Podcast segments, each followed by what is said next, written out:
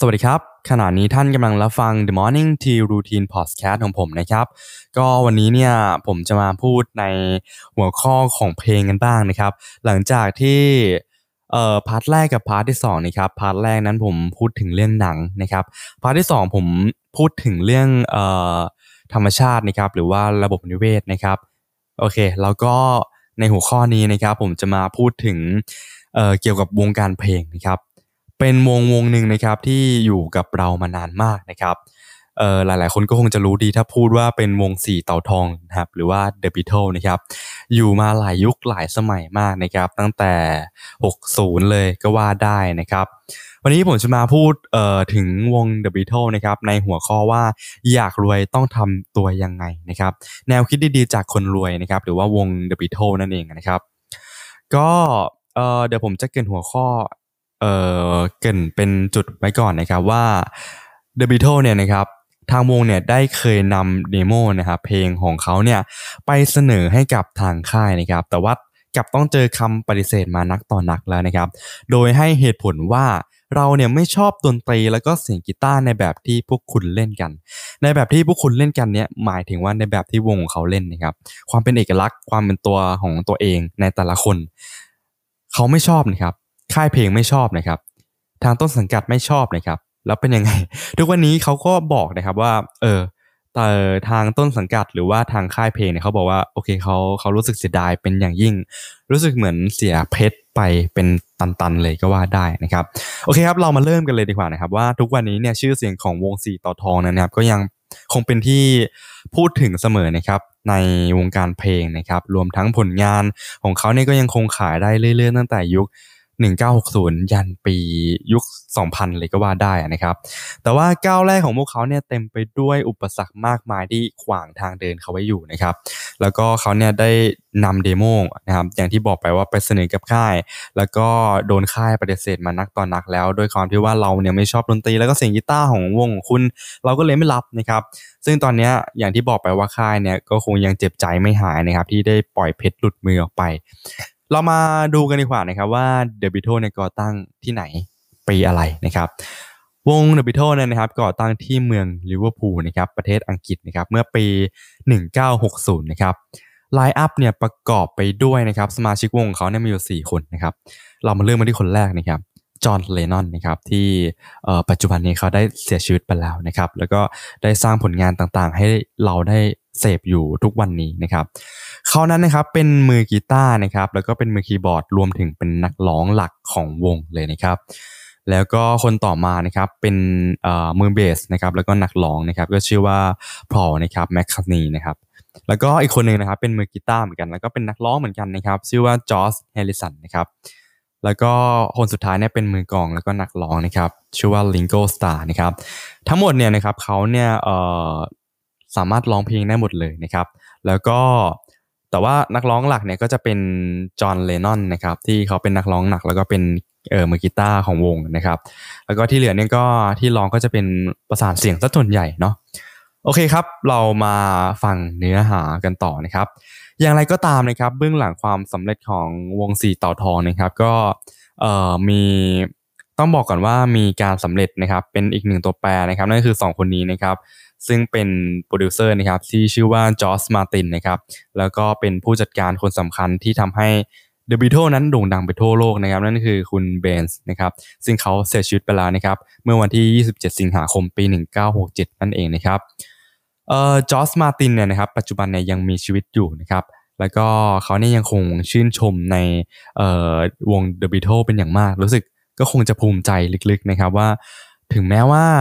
เออพวกเขาเนี่ยจะเติบโตมาในยุคของ Rock and Roll นะครับแล้วก็ Skiffle นะครับแต่ว่าพวกเขาเนี่ยก็ยังพยายามทำดนตรีนะครับที่แตกต่างออกกันออกไปจากนั้นนะครับแล้วก็โดยการที่แต่งด้วยความที่เขาเนี่ยแต่งตัวเป็นเป็นสไตล์นะครับแล้วก็มีบุคลิกภาพของพวกเขาเนี่ยทำให้อิทธิพลของ The Beatles นะครับแผ่ขยายในด้านสังคม แล้วก็วัฒนธรรมเนี่ยอย่างรวดเร็วนะครับต้องยอมรับเลยว่าอย่างรวดเร็วจริง ๆ นะครับ ดังนั้นเนี่ยพวกเขาเนี่ยจึงกลายเป็นผู้นำเทรนนะครับของวัยรุ่นช่วงยุคประมาณ 60 นะครับไปโดยปริยายนะครับ เป็นที่น่าเสียใจนะครับว่าที่วงดนตรีที่มีชื่อเสียงระดับโลกเนี่ยครับต้องกลายเป็นเพียงตำนานนะครับ ให้กับผู้คนทั่วโลกเนี่ยได้จดจำนะครับ เพราะว่าเออเขาเนี่ยตัดสินใจที่จะยุติตำนานสีเต่าทองนะครับด้วยช่วงอายุเพียงแค่ 10 ปีนะครับวงของเขาเนี่ยมีอายุเพียงแค่ 10 ปีนะครับเขาจึงตัดสินใจที่จะยุตินะครับ วงนี้นะครับ กลายเป็นตำนานนะครับที่ประสบความสำเร็จอย่างมากนะครับ ท่วมท้นจริง ๆ นะครับ ไม่ว่าจะเป็นยอดขายแผ่นที่มียอดขายแผ่นถึง 1,000 ล้านแผ่นทั่วโลกนะครับ แม้กระทั่งว่าชื่อวงที่เป็นที่รู้จักนะครับของผู้คนทุกยุคสมัยในเอออังกฤษเนี่ยนะครับ ก็เออเขาเนี่ยก็ปล่อยซิงเกิลเพลงออกมามากกว่า 40 ซิงเกิลแล้วนะครับ แล้วก็ขึ้นชาร์ตอันดับหนึ่งใน UK ชาร์ตด้วยนะครับ ความสำเร็จนี่ก็ไม่ได้หยุดเพียงแค่เอออังกฤษนะครับต้นสังกัดของพวกเขาเนี่ยกล่าวว่าในปี 1985 นะครับพวกเขาเนี่ยทำยอดขายได้มากกว่าพันล้านแผ่นทั่วโลกนะครับ นอกจากนั้นเนี่ยพวกเขาก็ยังจะทำเงินให้ในประเทศอเมริกา หรือว่าสหรัฐอเมริกาเนี่ยได้มากกว่าวงสัญชาติอังกฤษอื่น ๆ อีกด้วยนะครับ จากการรายงานนะครับว่าในปี 2004 นะครับนิตยสาร Rolling Stone เนี่ยทำการจัดอันดับ 100 ศิลปินยอดเยี่ยมตลอดกาลนะครับ โดยที่วง The Beatles เนี่ยก็ติดอันดับหนึ่งนะครับอย่างไม่ต้องสงสัยเลยนะครับ ต่อมาเนี่ยนิตยสารดังกล่าวก็ได้ยกย่องพวกเขาว่าเป็นผู้ริเริ่มนะครับที่สร้างดนตรีแนวใหม่ ซึ่งก็ทำให้โลกเนี่ย เห็นนิยามของยุค 60 ได้อย่างชัดเจนนะครับ อันนี้เนี่ยผมขอย้อนความกลับมาตอนที่พวกเขาแยกวงกันก่อนนะครับ ว่าวงเนี่ยมีอายุเพียงแค่ 10 ปีเท่านั้นเขาถึงแยกใช่ไหมครับ โดยผมเนี่ยอาจจะไม่ได้ลงลึกถึงสาเหตุที่เขาแยกวงกันนะครับ แต่ว่าอาจจะอธิบายให้คร่าวๆนะครับ ซึ่งอาจจะไปเชื่อมเชื่อมโยงวงอื่นๆนะครับ ว่าทำไมวงที่มีคนเก่งๆนะครับ มีความติสของแต่ละคน มีความที่มีความฉลาดนะครับ มีความ เฉลียวฉลาดมีความรู้ลึกในเรื่องของดนตรีนั้นๆเนี่ยคือเอาง่ายๆก็คือแต่ละคนเนี่ยเป็นคนเก่ง มีความคิดเป็นของตัวเองเนี่ยถึงได้แยกวงกันบ่อยนะก็เพราะว่าเหมือนกับแต่ละคนมีความสามารถแล้วก็มีความคิดเห็นที่ไม่ตรงกัน เพราะฉะนั้นเมื่อความที่ไม่ตรงกันมันมาอยู่รวมกันมันเกิดเป็นปัญหา เป็นปัญหาที่แก้ได้ยากหรือว่าไม่ไม่มีทางออกจึงต้องตัดสินใจที่จะหาทางออกโดยการแยกจากกัน นะครับแล้วต่างคนก็ต่างไปทำสิ่งที่ชอบสิ่งที่อยากทำหรือว่ากลับไปคิดใหม่ว่าจะทำอะไรดี ซึ่งนั่นก็เป็นเรื่องที่ผ่านมาแล้วนะครับ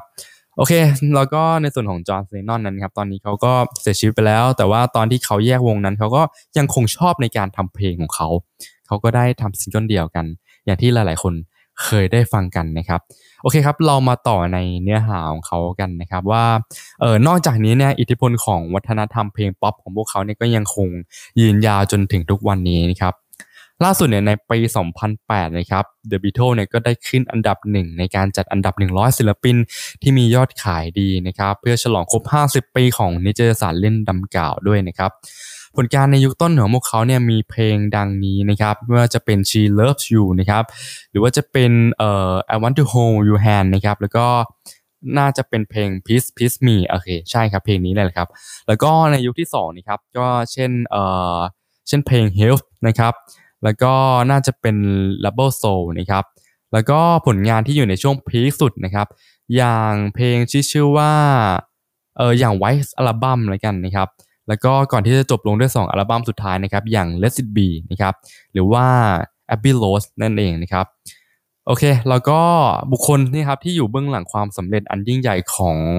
ต้องเปรียบได้ว่าเหมือนจิ๊กซอนะครับที่เป็นตัวสุดท้าย หรือว่าเป็นสารเคมีเนี่ยที่ทำให้ผลงานอันยอดเยี่ยมที่กล่าวมานี้เนี่ยสมบูรณ์แล้วก็เป็นอมตะเนี่ยก็ต้องยกย่องให้กับโปรดิวเซอร์วงอย่างจอสมาตินนะครับผู้ที่อยู่เคียงข้าง เหล่าสีต่อทองอะตั้งแต่เริ่มเรียนรู้วิธีการเขียนเพลงเลยนะครับ แล้วก็การทำงานนะครับให้ห้องบันทึกเสียงเนี่ยจนสมาชิกวงนะครับได้กลายเป็นนักแต่งเพลงผู้ยิ่งใหญ่บนโลกกันหมดทุกคนแล้วนะครับหากพวกเขานี่ยอมแพ้ตั้งแต่การโดนปฏิเสธครั้งแรกก็คงไม่มีวงตำนานนี้ให้เล่าขานแล้วก็ให้เราฟังกันจนถึงทุกวันนี้หรอกนะครับ ก็หากข้อมูลผิดพลาดเนี่ยผมก็ต้องขออภัยมาณที่นี้ด้วยนะครับ แล้วก็หากท่านผู้ฟังเนี่ยได้รับข้อคิดอะไรเนี่ยก็อย่าลืมสรุปให้กับตัวเองด้วยนะครับ แล้วก็นำมาคิดทบทวนกับสิ่งที่ตัวเองได้มา แล้วก็จงมาปรับใช้ให้กับข้อคิดที่ได้มานั้น มาปรับใช้กับชีวิตประจำวันหรือว่าชีวิตของตัวเองนะครับรวมถึงผมด้วยนะครับ ผมก็ได้ข้อคิดจากเอ่อ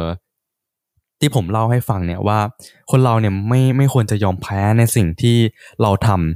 ำง่ายๆนะครับ สมมติว่าผมชอบทำพอดแคสต์อย่างนี้ใช่ไหมครับ ไม่ว่าจะมีคนฟัง ไม่ว่าจะมีคนดูไหมหรือว่า ไม่ว่าจะเป็นทางเว็บเอ่ออย่างเช่นนะครับ ผมยกตัวอย่างอย่างเช่นเว็บ Apple นะครับ Apple Podcast นั้นเอ่อพิจารณาให้ podcast ของผมไม่สามารถผ่านขึ้นไปลงในเอ่อเว็บของเขาได้ ผมก็จะไม่ยอมแพ้นะ ผมก็จะทำต่อไปไม่ว่าจะมีคนฟังไหม หรือว่าจะไม่มีคนฟังเลย แต่ว่านี่คือสิ่งที่ผมชอบ นี่คือสิ่งที่ผมอยากทำนี่คือสิ่งที่ผมทำแล้วมันมีความสุขมาก ที่ได้พูดกับไมค์แล้วรู้สึกว่าตัวเองเนี่ยได้ทำประโยชน์ให้กับตัวเอง แล้วก็ให้กับคนรอบข้างหรือว่าคนที่ฟัง เพราะฉะนั้นเนี่ยผมก็จะไม่ยอมแพ้หรอกนะครับ ถึงแม้ว่าจะไม่มีคนฟังแต่อีก 2 3 เดือนข้างหน้าผมก็ยังทำต่อไปแล้วจะมาดูกันนะครับว่าจะมีคนมาฟังผมบ้างไหม อาจจะหลงมาอาจจะตั้งใจ อาจจะชอบอาจจะติดตามหรือว่า อาจจะมีคนส่งให้ฟัง อาจจะมีคนแชร์ แล้วเรากดคลิกฟัง อันนี้ผมก็ต้องขอขอบคุณมากๆเลยนะครับ แล้วก็ยังไงนะถ้าจะชอบเนี่ยก็เออขออนุญาตฝากกด follow ไว้ด้วยนะครับ เพื่อที่จะมีข่าวสารหรือว่าอะไรที่ผมชอบมาพูดคุยนะครับแก้เหงานะครับให้ท่านผู้ฟังได้ฟังกัน ยังไงก็ต้องขอฝากไว้ด้วยนะครับสำหรับวันนี้นะครับ ก็ต้องขอลาไปก่อนนะครับ สวัสดีมากเลยนะครับ สวัสดีมาก โอเค สวัสดีครับ ไว้เจอกันในหัวข้อต่อไปแล้วกันนะครับ สวัสดีครับ